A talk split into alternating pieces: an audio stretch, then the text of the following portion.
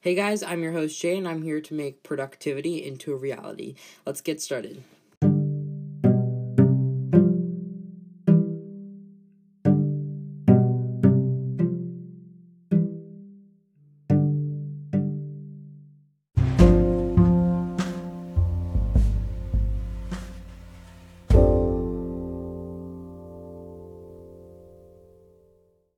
Hey guys, welcome back. So today is episode 20 and I actually wanted to talk about a little bit about extending uh, extend extended e-learning schedule days.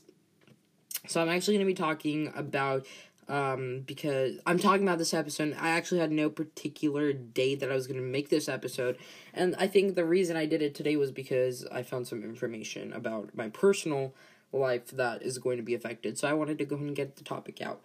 Um, if you guys know, I actually did a similar episode to this in season one. It was actually episode four called Inclement slash e learning schedule. It was posted on January 29th, 2019. So if you guys want to go check on that episode, you should definitely go check it out. It should be somewhere down. Just scroll, keep scrolling. Um, but I definitely wanted to make an update because an extended e learning schedule is much, much more different than just an e learning schedule or an inclement weather. Basically, what the e learning um, extension is a some sort of a particular problem in our society that's happening that can infect or affect or infect um, students and impact them in various lives, adults anyway, and um, it's kind of like an emergency that you have to shut down. So I think everyone probably got the message. COVID nineteen has been spreading and spreading and spreading, and it's actually started to spread more into our state, um, the United States. So, this actually has never happened in the history of the school I go to, and has never happened in the history of our district of this long of an uh, e learning extension, which is, I think, super chaotic. So, yesterday on Thursday, I actually found out that we were having an e learning extension, which is um, basically a series of days and weeks, and sometimes even months, depending on the situation that can be put up and you basically from home do school. It's kind of like online school. So we actually got an e-learning extension um, for two weeks. Now, since the coronavirus, you know, the issues that have been happening around, and if in a school year you're supposed to have 180 days, and if you have any, you know, sort of missed days and you don't conduct e-learning that day, you have to make up that day. Well, the government um, for the state that I live in has waived 20 days of the school year. Waiving 20 days of the school year basically means that we don't have to make 20 days of the school year um, depending on. So we would only really need to have 160 days or more for our school year to be um, eligible to, you know, pass. And basically, what has happened is. Um, they waived 20 days. So now we just need 160 days. Um, so what are happening is we actually have nine days of e-learning, not including weekends. So that's two weeks pretty much.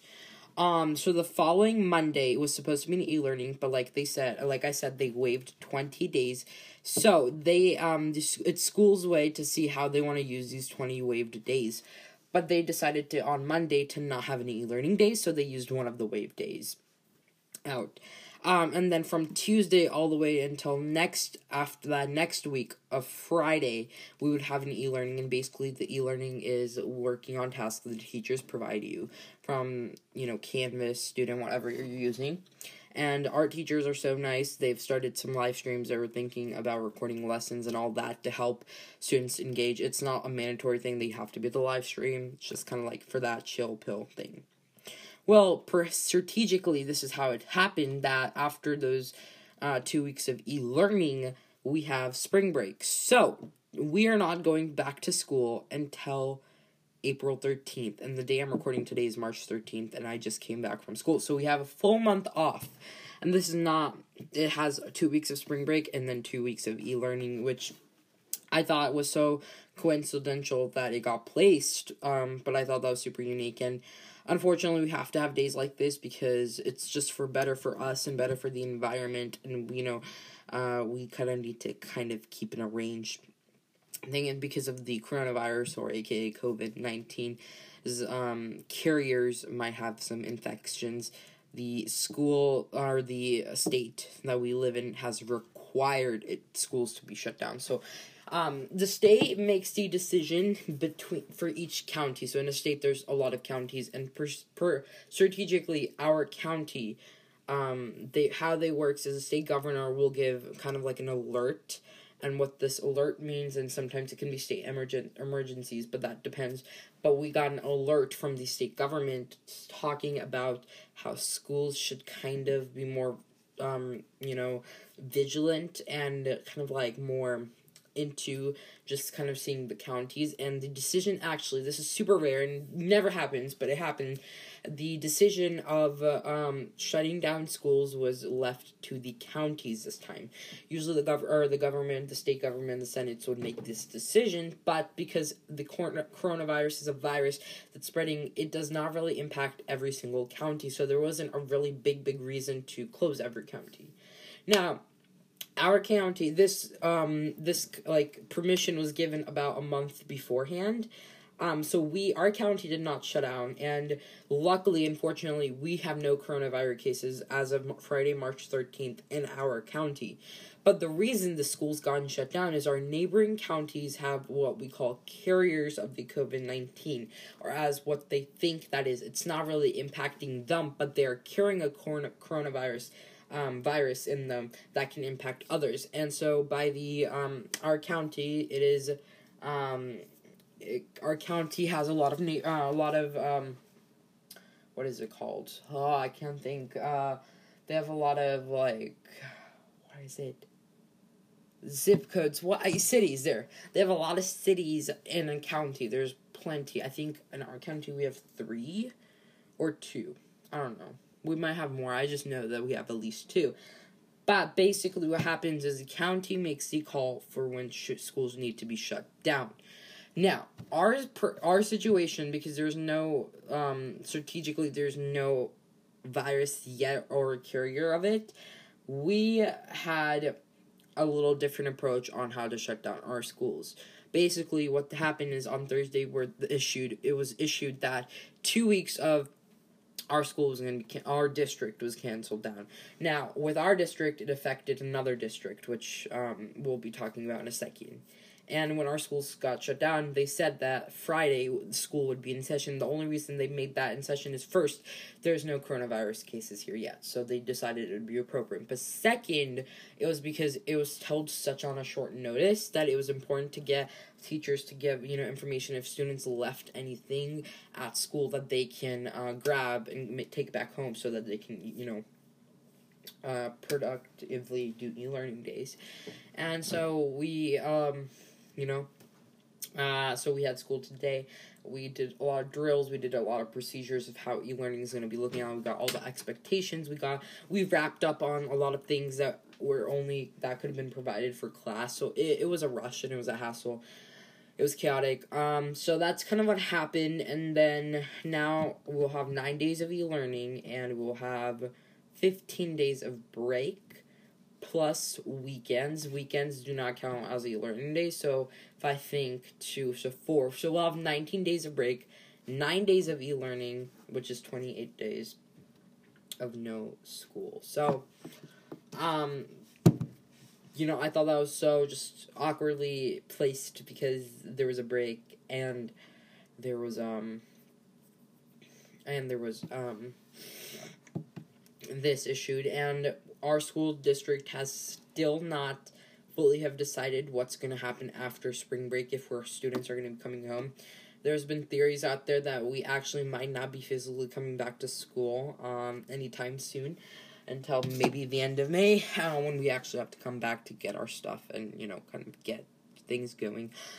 But I think that is really just a chaotic experience that I hadn't has never happened in our county, and it's actually really rarely has ever happened that the gov the Senate actually leave the decision up to the counties this time. Usually, the Senate will kind of enforce their rules towards everyone, but the states are progressing different.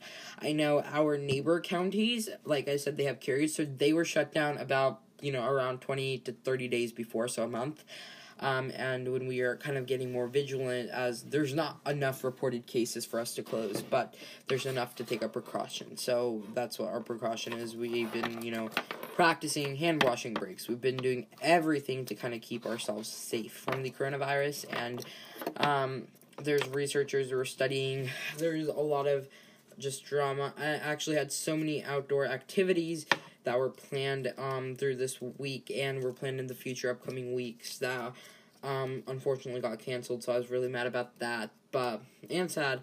Um, but you know, I think they're providing safety, which is super important, and I think coronavirus is a thing where we need to keep our safety and our precautions um, on top priority basically that's what I was wanting to talk about in today's episode. I had a lot to rant about, but I wasn't really ranting. I think it was just um, kind of getting my ideas out, and I wanted to talk about how it might work for you if you're upcoming, so you're a little more prepared to be knowing about that. But yeah, I think that's all I have for today's episode. This was a huge, huge, um, chaotic day today for me think I'm gonna go now and uh, eat some cereal because I feel like it. but I hope you guys have a wonderful, wonderful day. And if you have any any questions, make sure to leave it in the voice messages below. And I'll see you guys next Friday.